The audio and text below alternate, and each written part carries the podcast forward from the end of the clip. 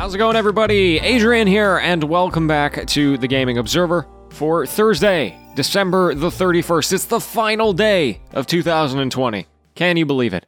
Uh, as we have been for the last week, we're taking a break from the news to accept listener call ins who are answering the question What is your happiest moment of 2020? Of course, with the final day of 2020 now being upon us, I'm going to throw it over to Martin to answer that question. Take it away.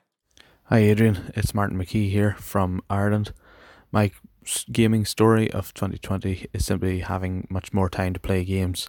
When uh, I moved out of the city at the start of this year, my commute was two hours there and two hours back every day. And since March, pretty much, I've been working at home full time, having loads of extra time to do whatever I wanted with it. And playing games has been a big part of that, which I haven't been able to do in years. So 2020 has been pretty good to me. Thanks for your show. Bye.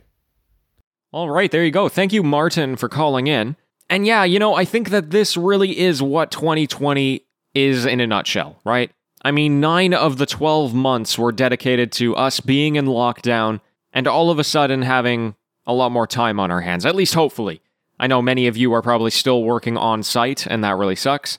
But a lot of people also are doing remote work for the first time. And that means people like Martin who no longer have a commute to worry about. I know for me personally, it meant I was spending less time on school campus, which allowed me to, I mean, A, more comfortably make this show, which is quite nice. And then B, like, yeah, play some video games. It's great. And in fact, if I had remained on the job that I have and there was not a pandemic, then I may have actually had to drop out of school just because of how much time I would have had to spend there. So obviously, it was a really negative thing that impacted us in a lot of really bad ways.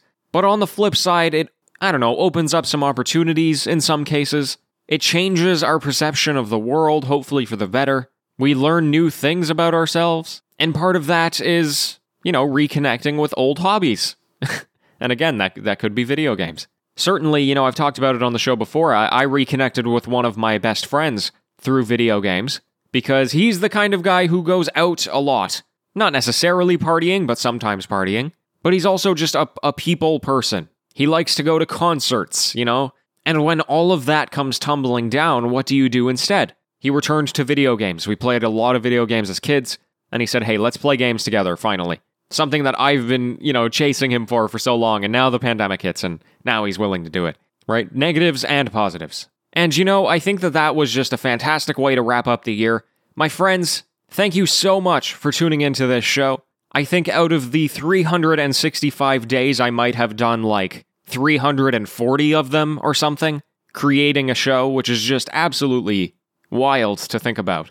I want to thank you for your support all throughout 2020. It, it was by far the best year for TGO. And I promise you, 2021 is going to be a huge year for me and for the Observer. And thank you for being a part of it. I, I, seriously, it's been a dream come true. And even just the fact that I can put out a call to say, hey, give me your voice and I'll put it on the show. The fact that anybody actually wants to do that is really cool and really makes me feel like I'm doing something right here. So, shout out to all of you. Tomorrow, it'll be a new year, but I will be back as always. We're going to do some more listener calls and then back with the news on Monday. So, until next time, happy gaming, everyone.